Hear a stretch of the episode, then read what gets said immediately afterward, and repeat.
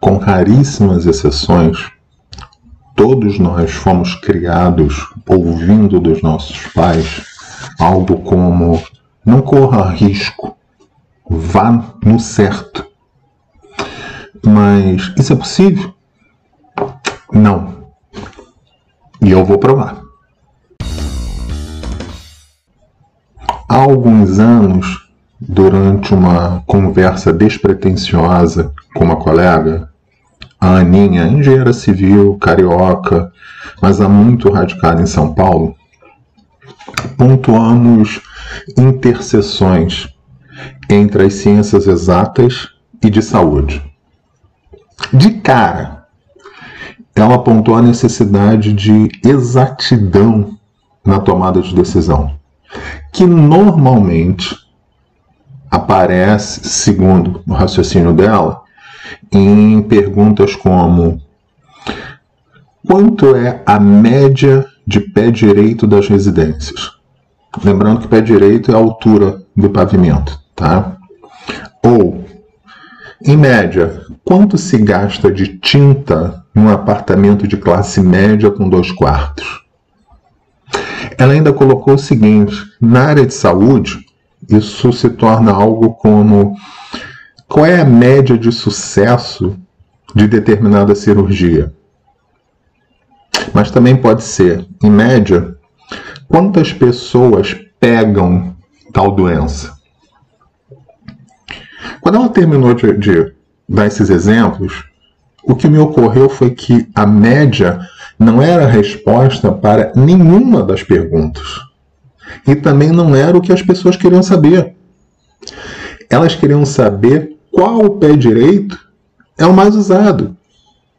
Ou, considerando todos os lugares, fossem esses lugares países, estados, cidades ou bairros, né? normalmente quantas pessoas pegam uma determinada doença? Então, por que perguntavam pela média? Eu expus esse raciocínio para ela.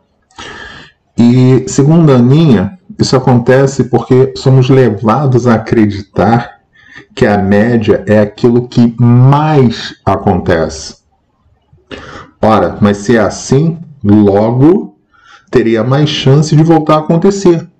Seria o que a gente entende como normal, padrão. Me ocorreu que é, o argumento dela fazia sentido. Tanto que explicava por que, que as pessoas não entendiam, ou não entenderam, melhor dizendo, quando lá em 2010 o IBGE afirmou que as mulheres brasileiras tinham, em média, 1,9 filho. Ora, você tem um ou dois filhos. 1,9 é impossível, né? Afinal, como pode nascer 0,9 de uma criança? Não dá, né? Ou a criança nasce toda ou não nasce. Pois bem, mas acontece que quando o IBGE disse que a média de filhos é 1,9, ou era 1,9, ele afirmou essencialmente que a maioria das mulheres tinham um ou dois filhos, tendendo a dois. Ou seja, tendo isso em mente, a média é só uma representação de onde a maioria está e não um valor concreto. Ela, inclusive, pode até não aparecer, como é esse caso. Realmente, ninguém pode ter 1,9 filhos, né? Porque há mulheres com três, com quatro filhos e outras que nem têm filhos. Também não é o valor que obrigatoriamente mais aparece. Pode até ser, mas aí é uma coincidência. Ou uma situação bastante particular, que não vem ao caso. Né? Então, o valor de 1,9 filho tem uma chance de estar errado. Se ele tem uma chance de estar errado, logo tem um risco. E nesse contexto, o risco é o quê? É a probabilidade de fracasso. Ou de insucesso, se preferir. Aninha entendeu essa ideia.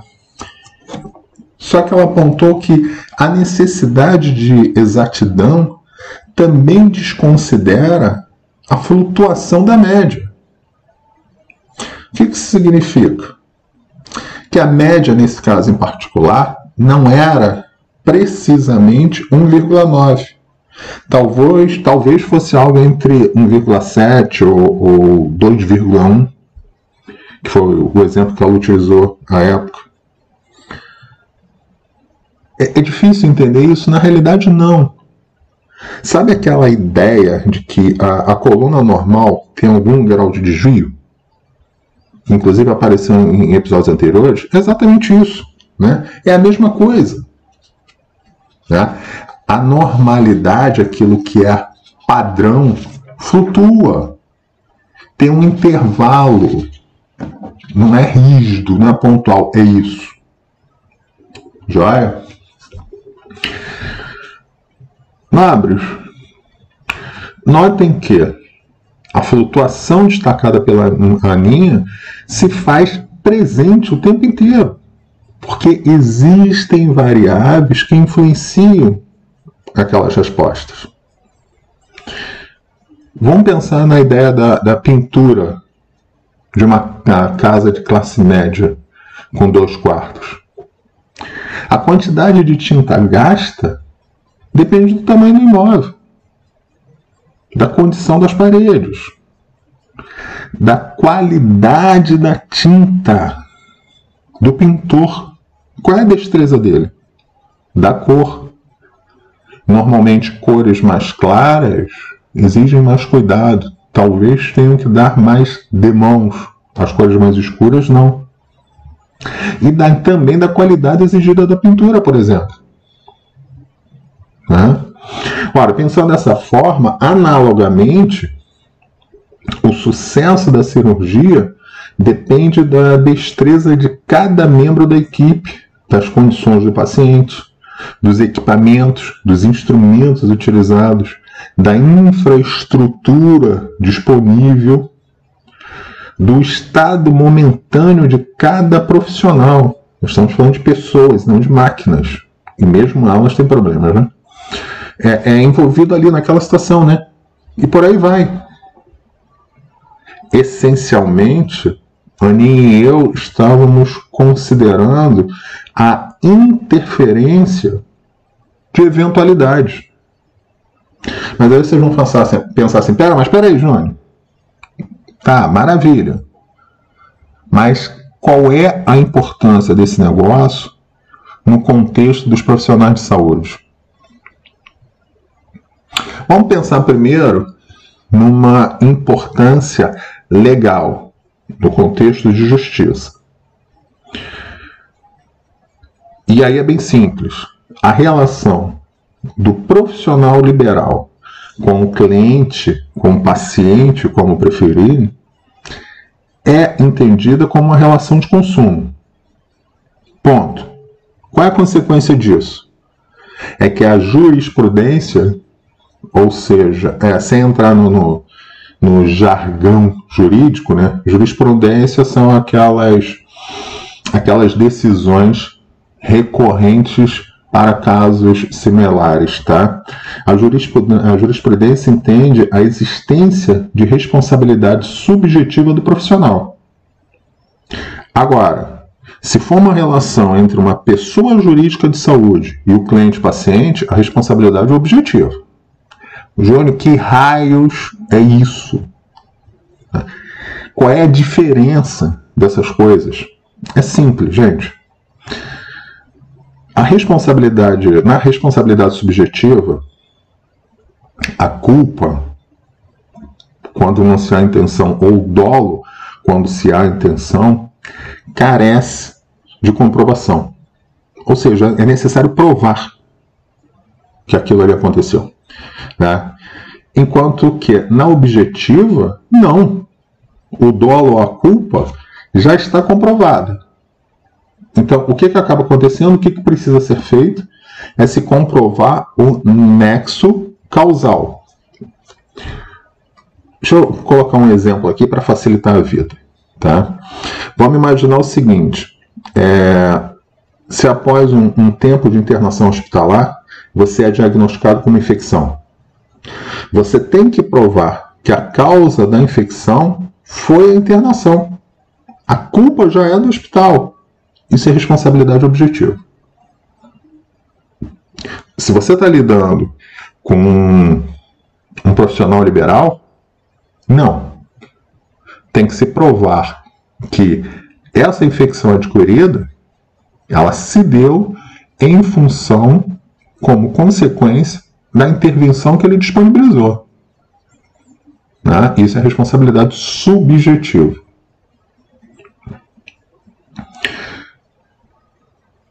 Vamos pegar um exemplo do dia a dia, tá? Não é uma comparação muito boa, mas ajuda a entender. Aí depois a gente evolui. É, é senso comum tá? que os municípios eles podem delegar o transporte público para um particular, para uma concessionária. Tá?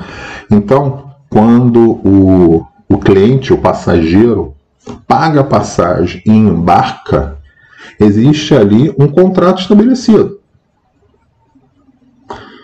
Contrato esse que determina que aquela empresa tem a obrigação de levar o passageiro ao seu destino são e salvo. Responsabilidade objetiva. Né? E o motorista, ou o piloto, ou o maquinista, não importa, né?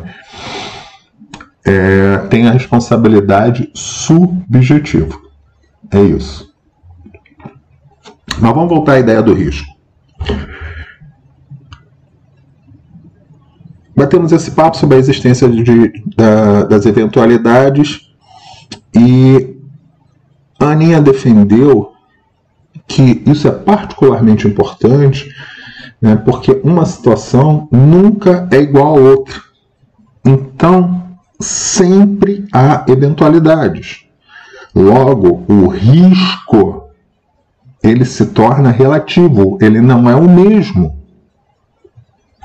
O que exige que se considere uma ocorrência do fracasso, do risco, na presença da eventualidade. Em relação a uma ocorrência, na ausência da mesma eventualidade. Na prática, como é que seria isso? É senso comum que a má postura favorece ocorrência de lombalgia. Então, o risco relativo seria o quê? A chance de um indivíduo com má postura fazer lombalgia, dividida pela chance de um indivíduo sem má postura também fazer lombalgia. Isso é um risco relativo. Mas o que, que informação isso me dá? Vamos imaginar, nesse exemplo da má postura na lombalgia, que fazendo isso aí a gente encontra como resultado dois terços. O que, que significa? Que a chance do indivíduo com uma postura ter lombalgia é 2 para 1 um, em relação àquele indivíduo que não tem má postura. Eu lembro de, de ter falado assim, pô, maravilhoso. Mas toda tomada de decisão, e essencialmente é, é disso que se trata o, o, o, nosso assunto aqui, pressupõe, pressupõe opções. Óbvio, porque se você não tem opção, não há de se falar em tomada de decisão. A decisão já está tomada, só existe aquilo ali. Né? Ora, senhores, vamos pensar aqui. Se eu tenho opções, pré-requisito é a realização de comparações para que eu possa tomar uma decisão. toda decisão ela é feita por comparação. E isso é extremamente natural. Porque somente é possível gerar conhecimento comparando informações. E toda e qualquer comparação é uma razão. Razão no sentido duplo, né? Razão no sentido de racionalidade e no sentido matemático da coisa.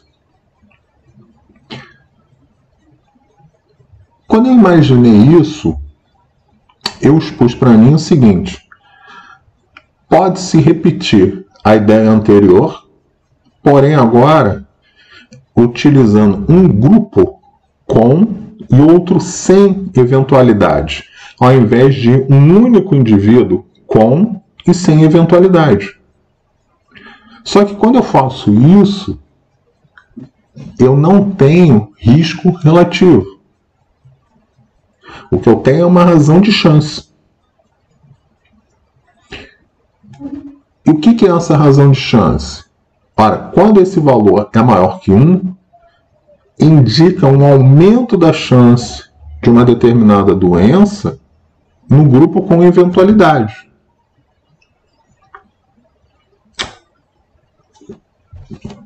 Deixe-me eh, eh, colocar um exemplo clássico aqui. Câncer de mama.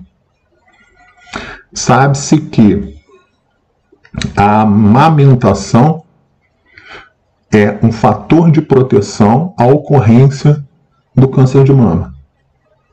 Não, não amamentar significa ter 1,45 vezes, eu acho, se não me falha a memória é isso, chance de fazer câncer de mama, comparativamente ao amamentar.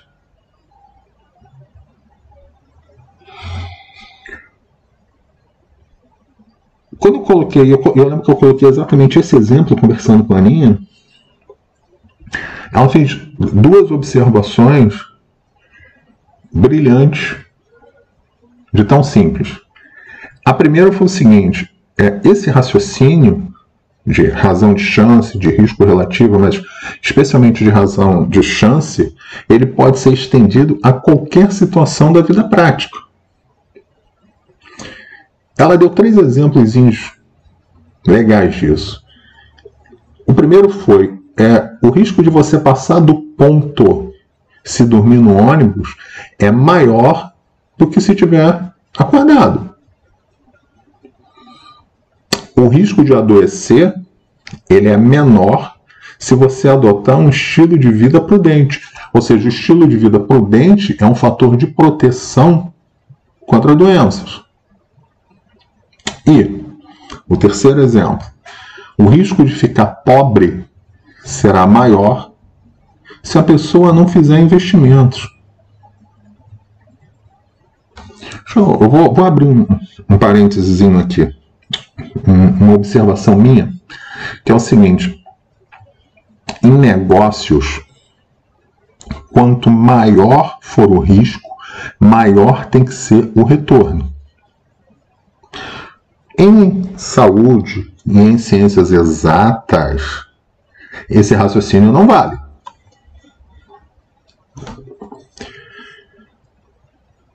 Mesmo na área de negócios, essa máxima ela exige parcimônia.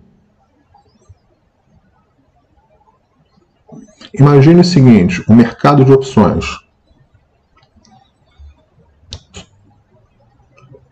O mercado de opções ele favorece altos retornos. Mas o risco é igualmente alto. Aí você está pensando o seguinte, Júnior, eu não faço ideia do que seja mercado de opções. Sabe sim. Via de regra, esses, esses filmes, séries que falam de bolsa de valores, Aí tem aquele negócio lá completamente doido. O cara tá de manhã, compra títulos. É, na hora do almoço ele vende, aí compra outros. Com pré-fixação de preços. Todo mundo já viu filme que tem essas coisas. Aquilo ali é mercado de opções. Aquilo ali não é a bolsa de valores tradicional, clássica. Né? É mercado de opções. Tanto que é, nesses filmes, essas séries sempre mostram assim: o cara enriquece do dia para noite. E outros vão para a miséria da noite para dia. Isso é um mercado de opções. E é essa a realidade. O retorno é alto porque o risco também é muito alto.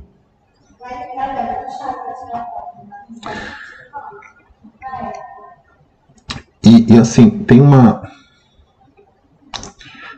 uma verdade tão estabelecida no mercado de opções que ele é apelidado de cemitério de espertos.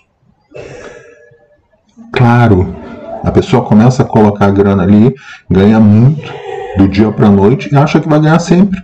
Porque ele ganhou a primeira vez, ou a segunda, a terceira, não importa. O problema é quando começar a perder, né? Aí ele vai lembrar que ganhou e não vai sair. Falência. Voltando. Então, a, a, primeira observação da linha fantástica de tão simples foi essa ideia de que o, o, raciocínio pode ser estendido a qualquer situação da vida prática.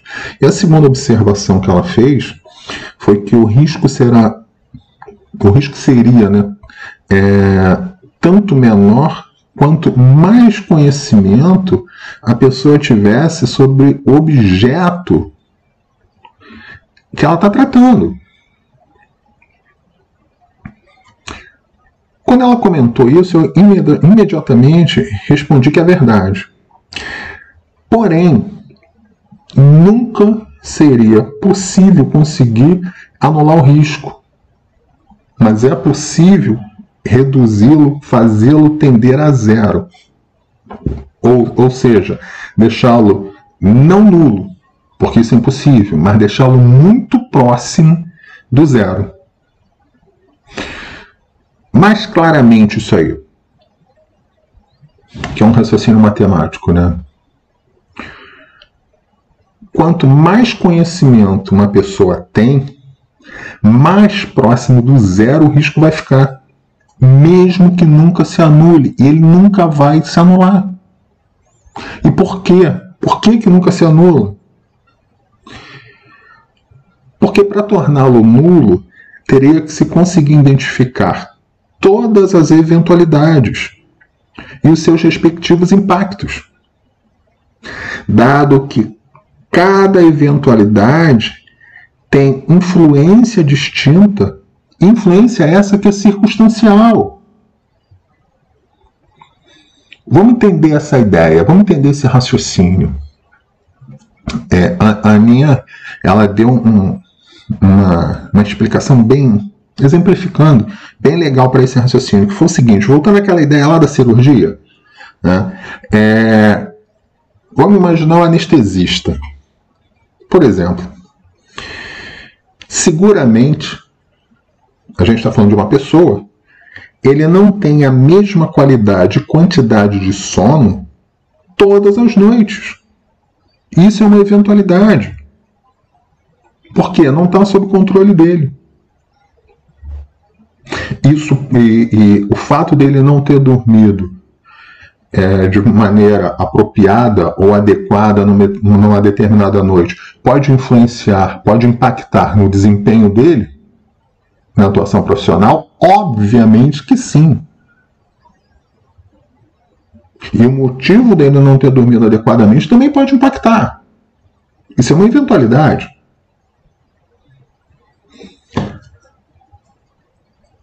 Diante disso, eu comentei com a Aninha que a gente tem uma limitação prática. Qual seja, como identificar as eventualidades? E mais, como identificar as suas influências? Foi uma pergunta retórica. E foi retórica pelo seguinte, né? A cabeça matemática não fez por menos, não deu nem chance da engenheira se manifestar.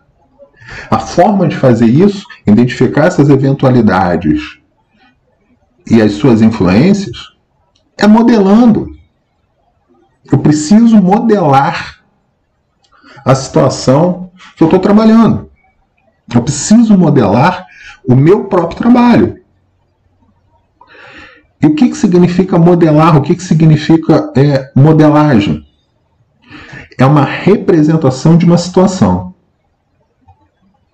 Olha a similaridade ou analogia com a ideia da média. A média representa um ponto característico. Ela não necessariamente existe, mas ela representa um ponto característico. Enquanto que um modelo, ele representa toda uma situação. Existe aí um, universo imenso de modelos. Então, cabe cada profissional saber escolher o, o modelo que melhor atenda a sua necessidade. Só que para isso é imperativo observar os requisitos de cada modelo, o objetivo de fazê-lo, as eventualidades e as características desses grupos de pessoas. Aquela máxima que a TR sempre fala: profissional de saúde está lidando com pessoas. Nunca se pode perder esse foco. A Aninha colocou um negócio interessante, que é o seguinte. Vamos analisar três situações aqui. Né? É... A primeira delas é o seguinte: vamos considerar que todas essas eventualidades elas são numéricas. Tá? E o objetivo é encontrar um valor futuro. Bom, se eu estou diante dessa situação, talvez um modelo de, de regressão linear seja adequado, porque eu vou conseguir obter uma resposta, ou eu vou conseguir ter como resposta uma média com a sua flutuação, que a minha já tinha chamado atenção para a necessidade disso. Então, por exemplo, se eu pensar lá, a satisfação do meu cliente, do meu paciente com o serviço hospitalar? O que, que eu teria como eventualidades disso? conforto das instalações, por exemplo, a limpeza, o tempo de espera e o atendimento de todos os profissionais envolvidos naquele ambiente, do segurança lá da porta, a recepcionista, a ao corpo de enfermagem, ao corpo médico, aos técnicos, tudo isso. Eu lembro que quando a Aninha ela colocou isso, ela salientou um negócio legal que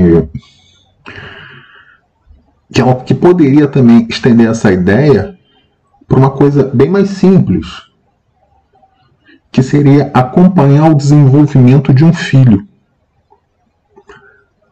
desenvolvimento físico.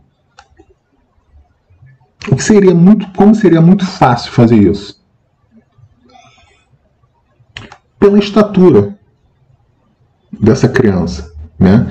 A evolução da estatura eu posso acompanhá-la considerando como eventualidades o sexo e a idade. Aí a princípio ela fala, peraí, mas o sexo já está definido. É, mas eu não tenho controle sobre ele. A criança nasceu daquela forma. Ponto, está estabelecido. E a idade? Por mais que a gente possa querer, também não. O tempo vai passar, a idade vai aumentar, vai evoluir. Ponto, acabou. Então essa é uma eventualidade, porque eu não estou controlando isso.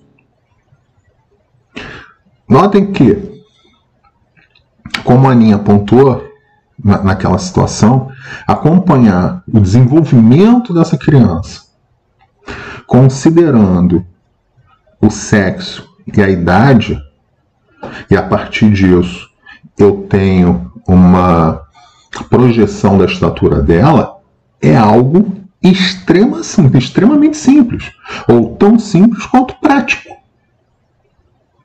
fácil de fazer. Tranquilo. Dá para fazer isso, como aparece nos filmes hollywoodianos, no batente da porta. E mais, é possível fazer comparativos para aqueles que têm mais de um filho entre os membros da prole.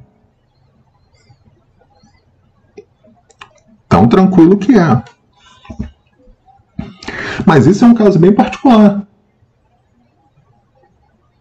Bem simples. Só que a gente pode se deparar, e via de regra, é, faz parte da nossa atuação como profissional de saúde, de situações nas quais as eventualidades também são todas numéricas. Só que a gente precisa saber, a gente precisa encontrar a chance de ocorrência de um determinado comportamento. Nesse caso, tentar descobrir, identificar as eventualidades e suas influências através de um modelo de regressão linear simples já não funciona. Aí há necessidade de se utilizar modelos logísticos, probit, logit. Por quê? Porque é possível estimar a chance, o risco desse comportamento ocorrer no futuro.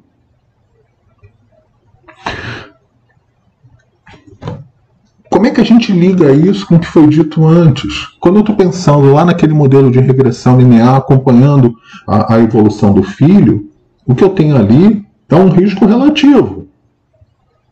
Porque eu tenho uma projeção daquilo que se espera e eu vou comparar isso com aquilo que efetivamente está acontecendo. Isso é um risco relativo. Nesse contexto de um modelo logístico, modelo Probit Logit, o que eu consigo ter aqui, se eu estou estimando o risco de determinado comportamento ocorrer no futuro, tá se, o que está se buscando aqui é uma razão de chance. Quando que isso é necessário? Vamos imaginar que o risco de uma doença ocorrer, eu quero ter a ideia disso. Eu quero saber qual o risco de uma determinada doença ocorrer, considerando como eventualidades as condições socioeconômicas, a proximidade com pessoas acometidas e as condições de saúde. Isso, obviamente, que vai impactar. Porque as condições socioeconômicas elas são determinantes do meu acesso ao sistema de saúde, seja público, seja privado. E não só o acesso em si, é a qualidade desse acesso também, do atendimento e dos recursos que eu vou ter disponíveis. Então, isso vai influenciar na chance de desenvolver determinadas doenças, ou pelo menos de curar essas determinadas doenças? Claro que sim, óbvio.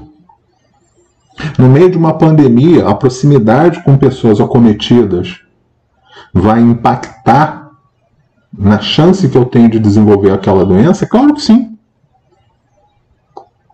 E a minha condição de saúde pré-existente também vai influenciar? Obviamente. Então posso considerar é, todo esses três conjuntos de eventualidade, porque a gente não tem uma é, eventualidade, a gente tem várias em três conjuntos como influenciadoras da chance de se desenvolver determinada doença. A partir disso, eu tenho uma razão de chance de desenvolvê-la ou não. Ah, e a chance de escolha de um serviço de saúde em detrimento do outro? Se enquadra na mesma situação. Só que aí as eventualidades seriam o quê? A distância daquele serviço ao local em que eu estou. Óbvio que o valor cobrado, o atendimento que é disponibilizado ali, a infraestrutura, as comodidades que eu tenho, entendida de uma, da forma como queira. E eu falei comodidade, não comorbidade, tá? Aquilo que é cômodo lá. E o retorno conseguido, por exemplo. Até porque, via de regra, a gente escolhe profissional liberal por indicação. Né?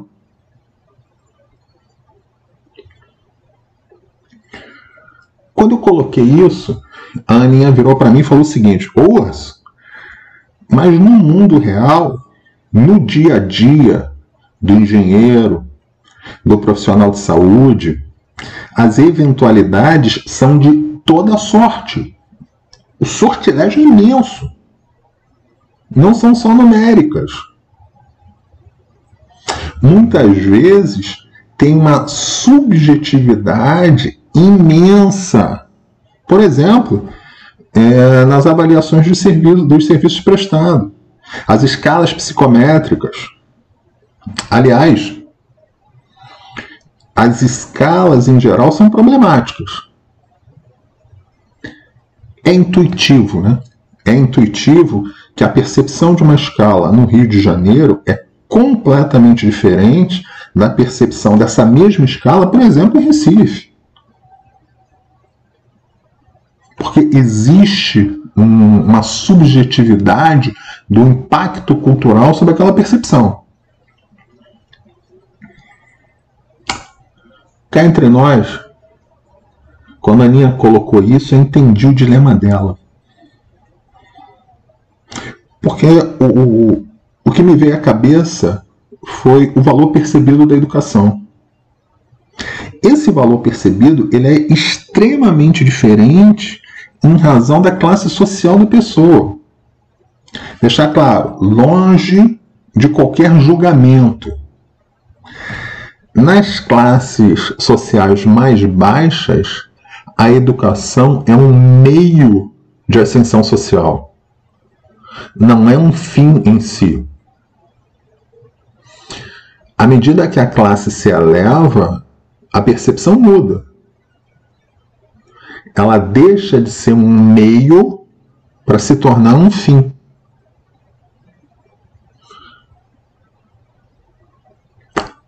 Classes baixas, uh, ter um membro da família chegando ao ensino superior é motivo de comemoração.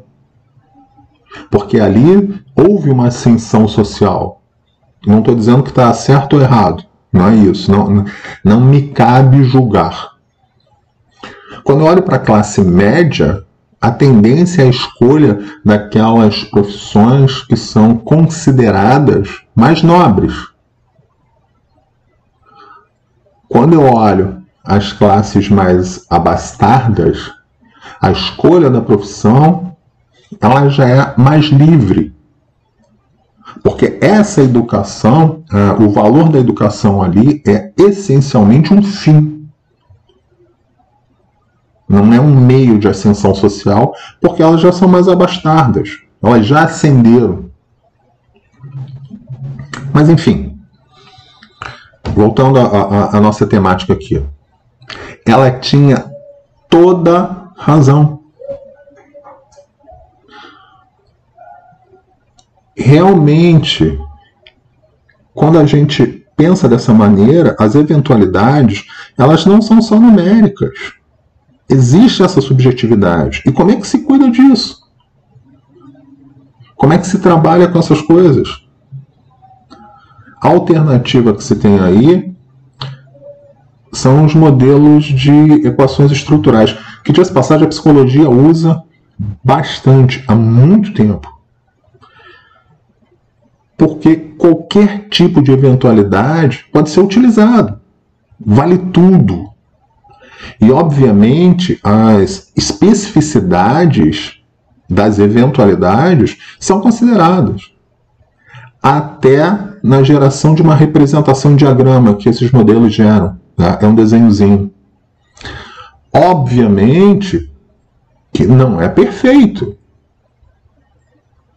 É um modelo, é uma representação. Então, o risco está lá. Lembrando que o risco é a probabilidade, é a chance de ocorrência do fracasso. Aquilo ali está errado.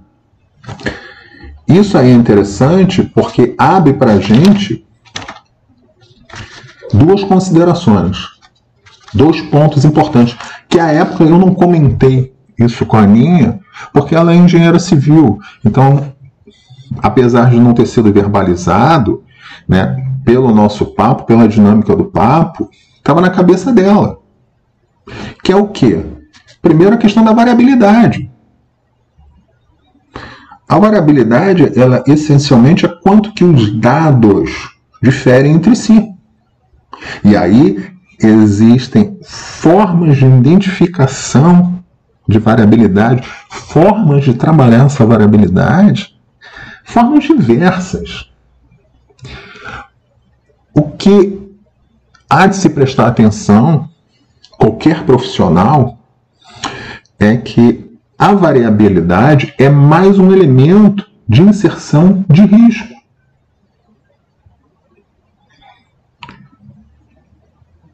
E é importante estar atento a, a, a essa ideia, porque senão aquela solução ou aquela decisão que foi tomada, ela se torna um dogma. Ou seja, vai ser sempre aquilo ali. Qual é a consequência desse negócio? É oferecer uma solução pronta. E aí, o que, que se tem? Vai se procurar um problema para a solução e não o contrário. Ciências exatas, ciências da saúde, quando, você, quando a gente lida com pessoas, a situação é exatamente o contrário. O que eu tenho que encontrar é a solução para o problema. E não vir com uma solução pronta e tentar achar um problema para ela, encaixá-la ali. Isso vale pro, para o nutricionista, para o biólogo, o médico, o enfermeiro, o veterinário, o, o dentista, o profissional de educação física, o fisioterapeuta e o engenheiro civil. Engenheiro de produção, elétrico. Pô, imagina se um engenheiro civil vai projetar a sua casa e ele já traz o projeto pronto antes de falar com você. Ou ele, ele ouve, ignora aquilo tudo, tá aqui, o teu projeto é esse, que é o mesmo que ele vende para todo mundo. Você não vai ficar feliz, ninguém vai ficar feliz com isso.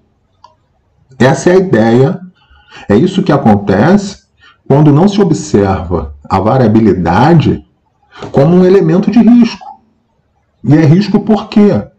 Porque essa variabilidade, se ela for grande, eu não tenho possivelmente como atendê-la. O meu risco está aumentando. Lembra que a ideia do risco é que a gente possa mantê-lo o mais próximo de zero possível. Quanto maior for a variabilidade, mais longe do zero o risco está ficando.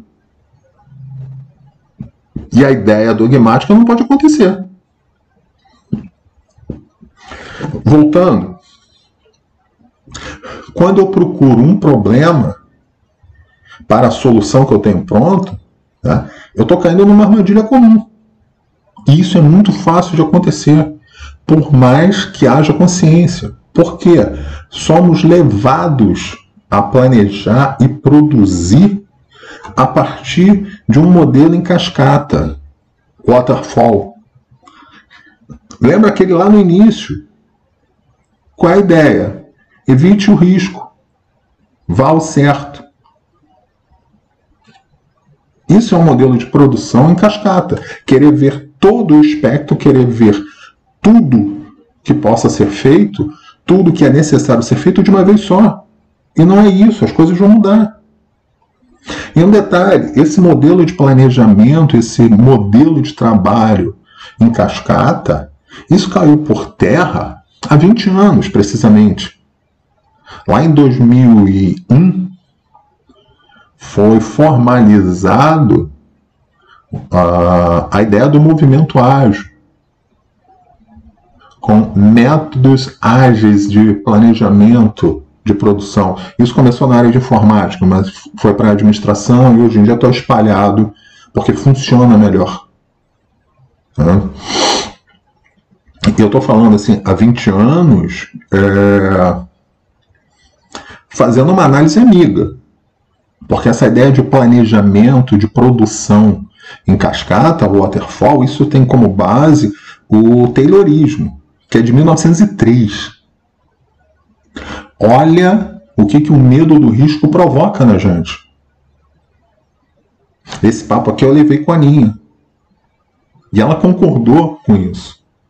Engenharia é muito fácil, porque é aquilo que ela comentou lá, como engenheiro civil, a, tendência a gente, a tendência, né? a gente trabalha como projetando a edificação inteira. A execução é parte a parte, mas o projeto é inteiro. É um modelo em cascata. Ali se entende até o motivo, tá? mas há uma necessidade de quê? De monitoramento o tempo inteiro. Em área de saúde, eu não posso fazer isso. Eu tenho que acompanhar o meu cliente ou paciente ao longo do tempo. Eu tenho que estar monitorando, eu tenho que ver como é que ele está respondendo aquilo que eu estou propondo em termos de intervenção. E qual é o segundo aspecto que tudo isso chama atenção? Além da variabilidade, né, é a tecnologia. O uso de tecnologia. Existe assim uma riqueza imensa de ferramentas e recursos disponíveis para auxiliar a solução, a proposta de solução, a tomada de decisão. Mas não podemos ser adotar uma postura inocente e achar que é só apertar um botão e tudo se resolve magicamente. Não é isso. Ah, nós todo mundo tem consciência disso. Tá, tem consciência, mas muitas das vezes não agimos dessa forma. Não funciona. É uma questão de comportamento. Retomando o nosso raciocínio. Todo esse papo, ele ampliou a ideia de risco. Então, a princípio, o risco era o quê? Era a probabilidade de fracasso ou insucesso, né, como a gente comentou lá atrás. Era isso. Deixou de ser. O risco é essa probabilidade de fracasso ou insucesso em razão de determinada eventualidade. E se é uma eventualidade, ela não depende da minha vontade ou da vontade dos envolvidos naquilo ali. Não há controle sobre isso. Reforça aquela sugestão dos nossos pais. Vá no acerto, vá no certo. Reforça no, no, no sentido de que é isso, é justamente o fato de não ter o controle que faz com que, inconscientemente, o pai diga isso para o filho. Vá no certo. Não corra riscos. Mas não pode. E a gente entende isso? Claro que sim. Não ter controle incomoda muito. Numa postura bastante biológica, né? a evolução humana nos enriqueceu com a necessidade de segurança, por mais ilusória que seja. Por isso que ainda somos pré-históricos, com medo do novo, o que pode ser péssimo porque isso nos mantém em situação, em situações que não nos atendem, simplesmente pelo medo de mudar. Isso pode nos fazer passar a vida inteira inserida, inseridos numa, num oceano de ilusões. Vamos, vamos a uma, uma reflexão, a mesma que eu tive com a Aninha lá atrás. Imagine você profissional de saúde passar toda a sua existência iludido que está ajudando as pessoas. Desconfortável? Perturbador? Angustiante? E se mesmo iludido você tiver sucesso de público e crítica? Sucesso financeiro? Bate a síndrome do impostor? Possivelmente sim. Na realidade, não precisa. Mas quanto mais conhecimento a gente tem, maior a probabilidade de, sof de sofrermos de, da síndrome do impostor. E por que, que não precisa? Porque, essencialmente, é, tem, temos que entender que a realidade é muito maior do que aquilo que vemos. É por isso que estudar é o que faremos a vida inteira, independentemente da profissão. Agora, não adianta ter muito estudo, ler muito, é, conquistar experiência, fazer cursos, colecionar diplomas e continuar tomando decisão da mesma forma. E que forma é essa? Buscando uma exatidão que não existe, ignorando risco, sendo resistente às mudanças, que na realidade vão enriquecer, vão enriquecer a própria prática.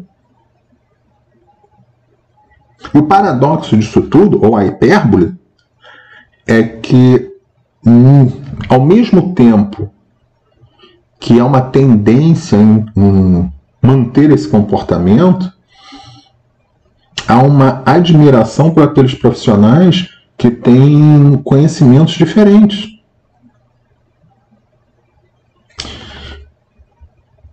A Aninha sempre diz que o profissional tem que agregar valor à sua atuação, o que só pode ser feito integrando conhecimentos distintos. Certo ou errado, não me cabe julgar. Aí é de cada um. Mas que faz sentido, faz. O risco sempre existirá. O problema não é se arriscar. O problema é gerenciar o risco e mantê-lo o menor possível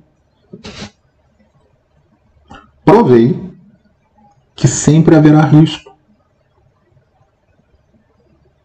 E mais, por tudo isso que foi que a gente bateu o papo aqui, que a gente conversou, que a gente conversou, podemos entender o quê? Que as ciências exatas na realidade são precisas, tanto quanto possível, mas nunca são exatas.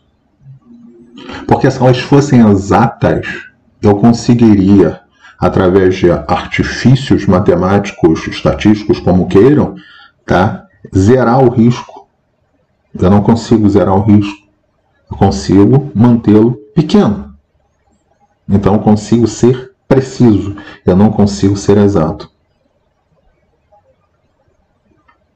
Ah, eu não sei se mais alguém faz essa relação mas alguns nomes sempre me remetem a um diminutivo por expressarem em si, para mim, a ideia de pessoas fisicamente pequenas ou delicadas. Por exemplo, Márcia, Rita, Cláudia, Paula, Mônica, Renata, Fernanda e Ana. Mas com a Aninha essa colega minha, o risco de errar nessa percepção se concretizou. A Aninha tem 1,96m e é muito forte. Meus queridos, beijos, abraços e muito rock and roll.